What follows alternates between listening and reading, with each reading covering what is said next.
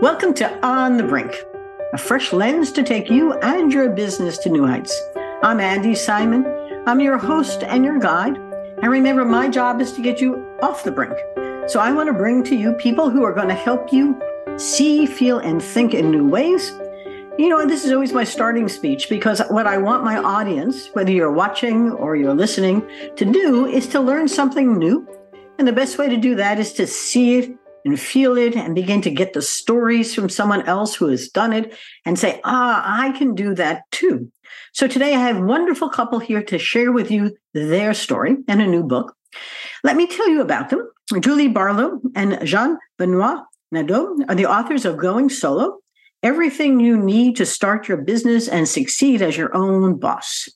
So those of you who are out there wondering whether or not it's time for you to leave that corporate life and start your own business, or you're already starting the business and want to know how to succeed at business, or you're really thinking about, I don't know, going back into business. It's a good time to listen in and think about your own purpose and passion and where you could really have a great trip. The prize winning authors and journalists, the husband and wife pair, have been running a freelance writing business for almost three decades. Look at the books behind them. I just love books. And so many folks have no books. And I'm a book author and I love books. They've spoken across Canada, US, Europe, and Japan. Their work has appeared in the New York Times, USA Today, the International Herald Tribune, France's L'Express, and more. They've published 15 books written over a thousand articles, won more than 30 journalism and literary awards. Avid travelers, they've lived in Paris, which I love, where Jean Benoit was a fellow of the Washington based Institute for Current World Affairs. They've been to Toronto and Phoenix, where Julie was a Fulbright scholar at Arizona State University. They're trilingual in English, French, and Spanish, and they are based in Montreal, where they live with their twin daughters. I've told you enough it's enough for you to see that I got somebody really cool here for you today. And they're going to help you, just like I want to, see things through a fresh lens. Thank you, John and uh, Jean and Julie. Thanks for joining me. Thank you. Thanks. Thank you for Thanks so much for having us. Now, John has told me I can call him JB. But now, what I'd love you to do is tell us about your own journey. It's one thing to read a bio, it's another thing to begin to think through well, how did we get here? Why this book at this time? You certainly have written lots. Mm, Julie, would you like to start about your journey? I would, although in a sense, I think perhaps to start with a book, we should maybe start with Jean. Um, okay. Don, I love that. Yes. Okay. Um, I began as a writer in uh, 1987 as a journalist. Uh, I'd done some theater before that. I'd studied engineering. Decided in the end that I wanted to earn a living writing and began as a writer. And since I was not employable because I had no experience, I started freelancing, which was anyway my destiny as a creator. Uh, anyway, realized later that anyway, a couple years things went well. I got my degree in political science, was doing freelancing meanwhile, and in 1993 things were going well, and a, new, a magazine in Montreal offers me a job. I take the job, and I'm employed 29 days, and I quit that's when I became self employed by choice. My father is an engineer. He had his own consultancy, quite became quite large eventually. But uh, he was an entrepreneur, and he's the first person who told me because I was telling him I have no job. What am I? Oh, he said you're self-employed. Oh, really? Uh, he said, yeah. I know what it was. Bravo to your father. And then we discussed frequently until he until he he, he became sick uh, at the beginning of uh, middle of the around 2005 he was a good mentor. He uh, he mentored us a lot. And we realized quite early that a lot of the problems we were going through were the same that he was going through as an engineer. Yep. Like aside from writing you know um, how do you negotiate? Um, how do you manage without losing time? How do you finance your business and all these things? Mm-hmm. and um, i gave seminars first for to journalists because i had a certain amount of success as a writer. So i was giving seminars to journalists.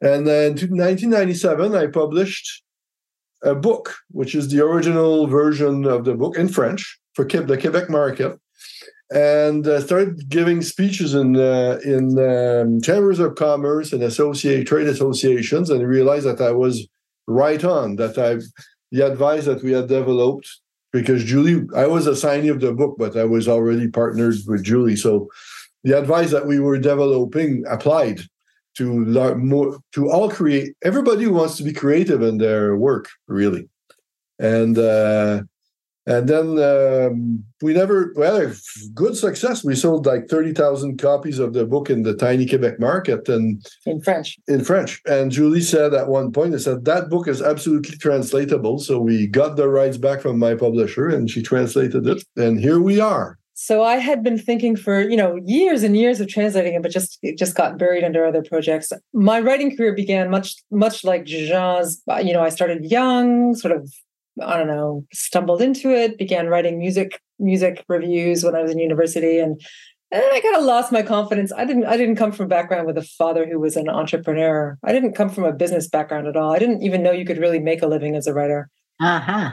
And that's not unusual in our field, you know, for people to have a skill and develop it, but not, you know, have any sense of how to run a business.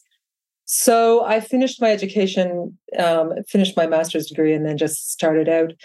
And you know, nevertheless, even with that help that we had, it, it, it, it, there's a number of skills you have to really develop in order to make to make your to make your uh, your your passion into a into a business. Basically, I felt very fortunate to have your dad, and of course, you know, we developed our own our own uh, by trial and error, and over the over the decades, developed our skills and our tips, and and so yeah. So I was very happy to bring the book two uh, we have two editions of it in canada one for the united states and one for canada. And it's just great to share with other you know not just creative people but people who want to live their passion you know they want to do what they want to do. They want to leave a job start out fresh out of school or whatever. There's just some basic things that you need to understand the how to uh, to make it work so that you don't get drowned in frustrations and you know interesting I, I listened to you. So I'm in business 22 years now. And I launched my business after being in corporate as an executive um, in two banks and as an executive in two hospitals. And prior to that, I was an anthropology professor. I got my tenure, and I was a visiting professor teaching entrepreneurship. And I I was on a journey because I knew I was an anthropologist. I like to apply it among businesses that were going through change because people hate change. And I sort of helped them see, feel, and think in new ways. But when I launched it after 9 11, um, my PR firm said to me, Oh, Andy, you're a corporate anthropologist who helps companies change. And I went, Bingo. And so, in a sentence, he defined my passion, my purpose, the why. Um, and then the question was how. And and I did what I used to do anyway, which was start to have lunches. You know, never eat alone. We started to network and network and network. And next thing you know, I had a half a dozen clients. And I went, Oh, this is fun. This is free. and I'm having a great time being me. And I do think that part of the passion and purpose is knowing who you are, not just what you do. But yeah. that's sort of my story. I want to go back to yours. When you began to help people through the book, Let's talk about a process, a way of thinking, because remember, we live the story in our mind. Mm-hmm. And so mm-hmm. now the question is typically the people who are going to read this book have what kind of story? What are they trying to do? Give them the wisdom and the lessons learned that you have. So the book complements it in some fashion. Right. Jean, Julie, who would like to start? Um, I think that um, a very important uh, moment in the process of thinking ourselves as as um, entrepreneurial uh, in it was the realization that it's a it's a it's a hard distinction as an anthropologist you'll understand historically people used to be all self-employed yes and the people, and the people who and they and the people who were employed were at the bottom of the scale they didn't own their means of production and they were at the bottom of the scale and around the 19th century, that scale shifted. The people who, who became employed, were, were employed, moved up uh, socially, uh, and it became a goal of even education to have a job. We Mhm. all went through study well, you're going to have a job. That's we we don't say to people study well, you're going to enterprise. Never, never say that to kids. You tell them study well, you'll have a job. So Yeah. then I realized I will never have a job. What am I going to do? Well, I'm going to have work. So that's what self-employed is. You don't have a job, but you have work, and you don't have a boss. You have a client who's your hierarchical equal Yes. because you are your own boss, and you don't have a salary. You have income which you bill. But you see, it took me about four or five years even to send a bill to my clients because I thought it was pretentious. I'm sorry to laugh. I was an artist, right? I was a writer. I came from theater. So I at one point they would look at their books and say, Oh, we haven't paid this guy, so let's send him a check. That's how I was getting paid. So of course, that was the big the big moment of understanding that that you don't too much work. I don't have a job. You And I know, Julie, you're gonna, I'm going to let you pop in, but I want to just set the context because I've been coaching some young women in their 20s. Um, some are graduating from college, some have graduated and have had a, a couple of jobs. Uh, but I'm not sure that they know who they are, what they're doing, or why they're doing it. But I will tell you that the education in college makes them seem as if they're fully competent at something. They just don't know what that something is or where to find a, a company that wants their something. And I'm disturbed at the disconnect between their job, work, passion, purpose. Julie, your turn, please. I didn't want to cut you off, but I wanted to set the stage. No worries. I was just going to jump in and say, you know, one of the big places where you see this problem of flipping from, you know, feeling like somebody in control of of what you produce and what you do comes in negotiating, which is something we talk a lot about with with with writers who um, tend to think there's a system that they fit into and there's a certain amount that they will get paid and they, and they tend not to think that they're in the driver's seat um, and so they get exploited. And one of the big problems is that people who, and you see this sometimes when people who leave a job to start working freelance, um, they just think of their clients as their bosses, and they even use that term. They use, you know, well, the boss says the boss this, and that you know they they don't start from a position of power, which is that they can sell or not sell, and sometimes it's just worth walking away. I mean, I, I have this discussion with fellow writers a lot. There are clients who are just not good clients, and they're they're hurting you, and they're not paying you fairly, and they're they're wasting your time. You could be using your your means of your means and whatever it is you sell or or or produce to make money from somebody who appreciates it. You know, so if one of the big things is like avoiding bad clients Yes. and learning Saying to no. saying no. Saying we have no. a little section in the book of 16 ways to say no. It, it's very popular with people. You have to learn when to say no and how to walk away from things. And sometimes saying no is what really radically suddenly improves your conditions. I mean, you need to be able to do that. It's, it's tough for people. Well, it's interesting because you I remember the first client who I said, I'm really not good for you and you're not good for me. So I think you should find somebody else for your sake. And I remember that feeling of freeing myself, but allowing them to be free of me as well, because we were simply not going to make it. And, and and and it was it was a fat it wasn't no it was for your sake and i Yeah. share that because it was a perspective that it wasn't my problem but for your benefit it's time to go but i've learned that no is a good word Yeah. Mm, it is a good word, and it and it can even bring a bigger yes at the end of the day. So from somebody else, I mean, I I recently last year said no to a really really what could have been a very lucrative writing contract with somebody that I just knew we were not a fit. Yep. You know, you, you have to, and this is we talk about this as well in the book. You know, you have to explore fairly carefully with your client, make sure they understand what they're getting, make sure they understand what you're giving them yes um, you're on the same terms. Things have to be clear from the beginning, or you you have problems down the line. Yeah. And I just could not get th- through to them. We just could not see eye to eye on the thing. Um, but you know, we left on good terms, and I said, "I'm sorry, I'm just not. I'm just not going to do this."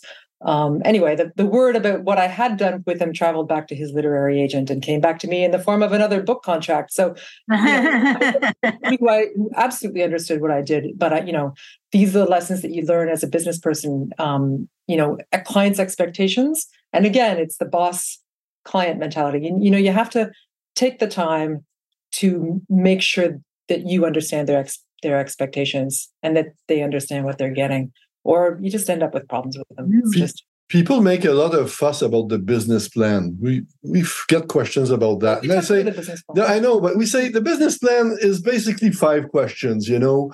What do you want to do? Um, why why why do you want to do it? Um, what's the market? What price do you want to offer? You know what do you what will you bring to people? You know that's just a basic if if you need financing or an associate you you may need to write almost a book a business plan a book size business plan but a good business plan can fit on two or three pages. But there's a sixth question that i forgot that i didn't mention which is i think the most important. It's what for? Yes and the, the purpose, but your goal, your personal goal, where do you want to go with that?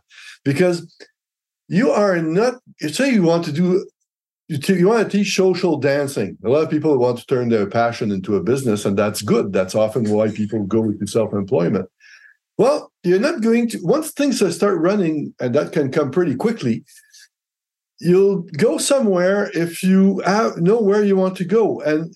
You will not even decide who your clients are. And if you want to start teaching for the purpose of creating a franchise of social dancing or win the Olympic of social dancing or create a shoe for social dancing, you are not going to choose your clients in the same way, your venues, the yeah. place where you're going to showcase them, etc. Mm. And it's the same with a writer you are not going to do all the thousands of choices you have to do in your writing daily business if you want to be a publisher or have an agency or uh, want to be an editor in chief yeah. or move into book writing or film.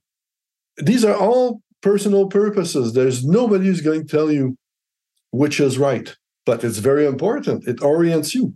And now, a word from our sponsors, Simon Associates Management Consultants. That's us. And we're here to help you see, feel, and think in new ways. Whether you are an organization that's stuck or stalled, or an individual in that organization who's looking to rethink their own life's journey, Simon Associates has designed programs and processes to help you do just that. Our first book, On the Brink, A Fresh Lens to Take Your Business to New Heights, told the stories of seven clients who were stuck or stalled, and a little anthropology helped them see things through a fresh lens, reignite their growth, and soar again. My new book that came out in January 2021 is called Rethink Smashing the Myths of Women in Business. It's all about how 11 women, including myself, were able to see past the hurdles, the glass ceilings, and the brick walls and become the best that they could be. They heard things like women aren't lawyers and women can't lead and women aren't in geosciences. And they said, Of course we are. And they really pushed through and did it with such ease that they want other women to see what's possible. At the end of the book, I provide a bit of a how to process for you. If you're on the brink of rethinking your own life's journey, it's time to pause, step back, and ask yourself, where am I going? What's my passion and my purpose? And am I there or can I get there? Send us your emails to info at andysimon.com and we'll get right back to you to see how we can help. On andysimon.com are some free chapters for both books. And you can also join our newsletter and our Facebook group, Rethink with Andy Simon.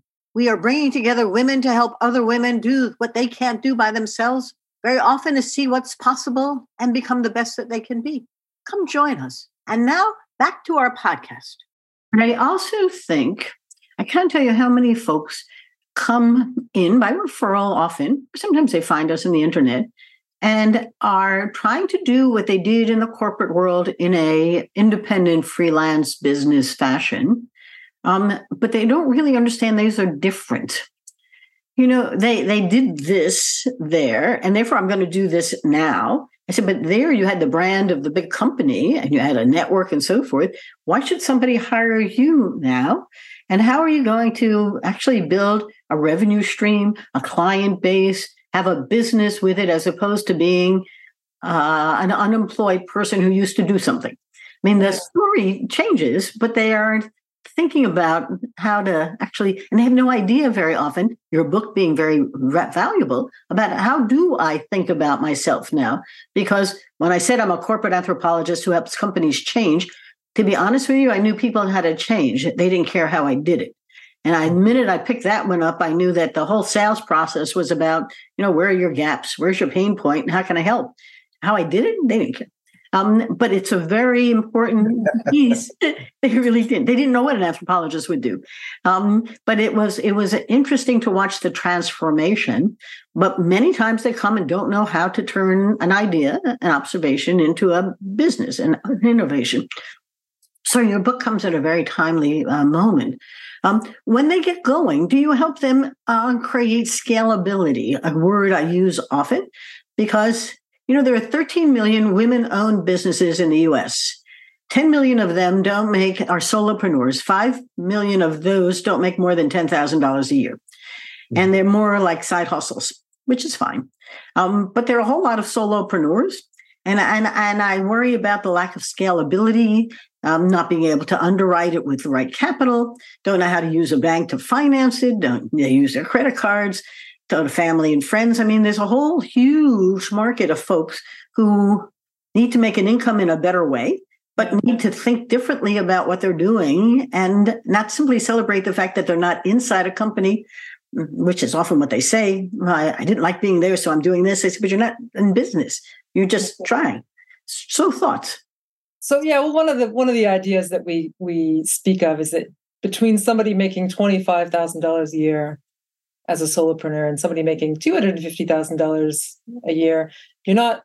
The, the, the thing you have to understand is that you don't have to work 10 times more. you choose your make your choices in function of things, you know, in our case, writing that feeds other ways of making money. So, for instance, we wrote a book about this, the French language, and we turned that into, you know, speaking gigs on the French language, uh, articles on the French language, a film script on the a radio show in the French language. I mean, we we we the, the, the book just keeps on giving us yeah. content that we use for other things, and and you know, we're not being paid to sit and produce new content every day. That's what we would do if we had a job, perhaps as a scriptwriter at a company. But we are we use our our content to make money and help you know make money for us um, you know the best the best way to be a writer is to sit and wait for the royalties checks to come to the door you know of course we have to write but uh, yeah so that that and that's a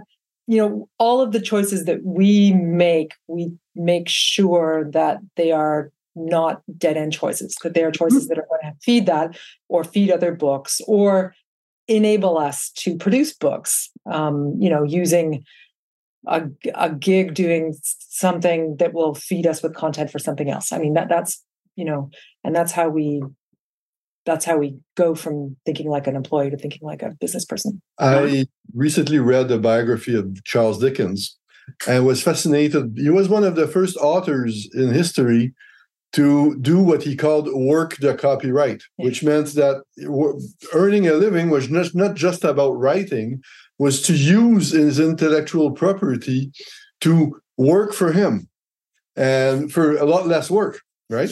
And and um, as writers we have the benefit uh, of having intellectual property created the minute we finish something. Mm-hmm. the costly part of the intellectual property is developing it into research. But if you choose your ideas very well for the purpose of reusing them then then things become a lot easier. That's just the that's just in the, the production side of it you know? Mm. but um, if you negotiate well you can you can actually uh, improve your productivity uh, without raising your rate. Just because you understand better what the clients wa- wants or because you negotiate better the ownership of what you produce for them because you keep that ownership for yourself or because you get better terms. You know that's just at the negotiating level. You can um, uh, collecting you know if you bill quickly you collect quickly and then you have less money on your credit card you know there's all sorts of things like this at all levels of of uh, of what it is to run a business that are productive and what what you're, you're saying though is a mindset and and I do think that mindset isn't the um, the narrow. I'm a freelance writer. It's the broad. I'm in business to take ideas and in multiple channels begin to bring them to market because my purpose is to share hmm, French. And I need to do it on uh, all the different channels, and I need to do that in multiple different ways. And the content keeps repurposing itself. I mean, I um, people say to me, "Did you sell a lot of books?" I said, "I brought in a lot of clients." I mean, and you can bring in good clients. I was in Mexico three times off a book that someone found in a Hudson News in an airport. And I had to give programs to CEOs down there three years in a row. And I just loved before the pandemic, I just loved the multiplier of the book. And I just had a podcast earlier today of a guy I gave the On the Brink book to. He took it on his vacation, came back and was quoting it for me. I mean, you can't ask for much more than that. And yeah. and I'm but I'm I love how what we do is designed not to be an end but a beginning. Mm-hmm. Yeah. And, and I do think it opens the door. And the idea is how many different doors can it open and how do we get to where we're really taking the message and helping spread it? To do that, you kind of have to be agile. You I mean, the word is a little overused, but you do. You need to be watching what's going on. You know, in the book, we encourage people who are starting out to be curious, to contact their competitors, to sit down with people in their business and ask questions and figure things out. Um, people can be very, you know, shy and a little bit locked into their own little universe. You can stay in front of your screen all the time, but it's important to get out and, and understand what's going on. And people are helpful. I they mean, are. They are amazingly helpful. Yep. Um, they're happy to have somebody. You know, I'm happy for young writers to approach me yeah. and and to ask for me to sit down and explain things to them. When I don't have time to do a contract, I'd love to be able to keep my client happy by sending them somebody else who can. And you know that happens fairly frequently and it's it's uh and it's sort of win-win for everybody but you know communication and being open to that and watching the industry change is really important. One of our early methods was to resell articles because we we write in both languages and we would resell them in different markets. And you know that changed when when when internet came and we started writing before internet um, when that that all changed, and then we, it was very it was harder to keep our copyright over certain things and resell things. But we found new ways to do that, and one of them is translating it. And we, you know, we don't necessarily get paid for our copyright, but we they need us to translate it, so we get paid for that. We, you know, we're always looking to where the soft spots are and how things are changing, and you always have to kind of be, you know, be aware of what's going on and and uh, not get stuck in a in a way of doing things. And that again is something like very particular to being you know sort of an, an entrepreneur entrepreneurial s- state of mind as opposed to thinking like an employee and doing what you're asked to do. Yeah. You're you're, you're segueing into a topic that i always like to include though and um, you've been through many years of watching many different um, transitions and transformations um, often you pick up, I mean, I often talk about the future is here. We just haven't quite distributed widely, but you pick up little signs, and the little signs are the tip of the iceberg of where things are going. Or there's some signs that you're already beginning to watch happen, and you're saying, hmm, there's something coming. I'm not quite sure what, but I'm really interested to see where and who, and I'm going to poke further and um, anything you can share, because I do think the times are changing. Yeah. Um, well, in Canada, we have this problem right now. The the, the Canadian government wants to control better. Uh, well, wants to ensure that uh, big companies like Facebook and Google share their the publicity uh, market with traditional media, and they created a law and Facebook Australian style law, and uh, Facebook reacted by blocking all Canadian contents on Facebook, and Google is threatening that. So that is raising a lot of questions on the future of writing as a writer in Canada. It's going to be a rocky year next year, I would say. So a, artificial intelligence. AI is the big one. Yeah, AI is affecting us. Not, I mean, again, maybe back to what Jean Jean Benoit said about purpose. Um, we as sort of high end writers are, are right now kind of safe from AI, can't really do what we're doing. So we're enjoying the benefits of it right now. And which is, you know, um, transcribing automatic tools for transcribing interviews and translation tools that give us decent first drafts of translations and and various different things, you know. But you know, the, all the writer, all the writing community is a little on edge about what AI is going to do because it's getting better at generative artificial intelligence. So we're well, I'm, we're watching. We're, we can't afford to have our head in the sand. I mean, we we really have to. I fell in love with AI, and I I I say that gently because I, I use it in in different kind of ways. It writes great poems for me. And and if I want to give a granddaughter a poem about a situation, I give it three facts and out comes a great poem. And I went, I can't write that, but boy, that is a great poem. And I don't even know who I would ask to write it. Um, but it is interesting to watch um, what we begin to use it for. I had um, um, a, a, great big project, and, and I said, Tell me, you know, what are your thoughts, AI, about this project I'm working on? And it freshened up my thinking. Not that I was necessarily going to use it, but it it is being a solopreneur, it's often difficult to find open colleagues with conversations that can make intelligent insights into things you're you're thinking about. Um, mm-hmm. and so I'm I'm finding all kinds of ways to make it my friend. And mm-hmm. I say that because it's how you feel about it as opposed to being angry at it. Yeah. Well, it, it, you know, we use artificial intelligence a fair amount. We have an excellent corrector here called yes. Antidote. Yes. It's pure artificial inter- intelligence. And uh, uh, all the intelligence software that that is there doesn't make very good translation, but makes a good first draft. And and and in fact, in Canada, where we translate a fair amount because we have two official languages, the the number of people who are employed as translators has increased by 18% in the last seven years, when the labor force has increased by six. So it reduced the cost of entry to a lot of people who would not translate. And then they give it to a machine. It comes out and they say, someone says, that's not very good, but let's hire someone who finished the translation. Yeah. Then, then, the, then they hire. what what is Grammarly? I mean, I, this whole book, I put every every one of the the I mean, 102 women, and I gave everyone to Grammarly, and they made the corrections, and I sent it back, and they approved it, and man, it was efficient and uh, there, there, was limits to how much creativity was going to go into it um, mm-hmm. but it was if uh, but it, it got me comfortable that they would sound professional yeah. and and and we it was even far better than the proofreader of the publisher. Um, and and so it was fun to to test. I just needed a third third party. But one of the things about artificial intelligence is that it's a misnomer. Yes. It's intelligent.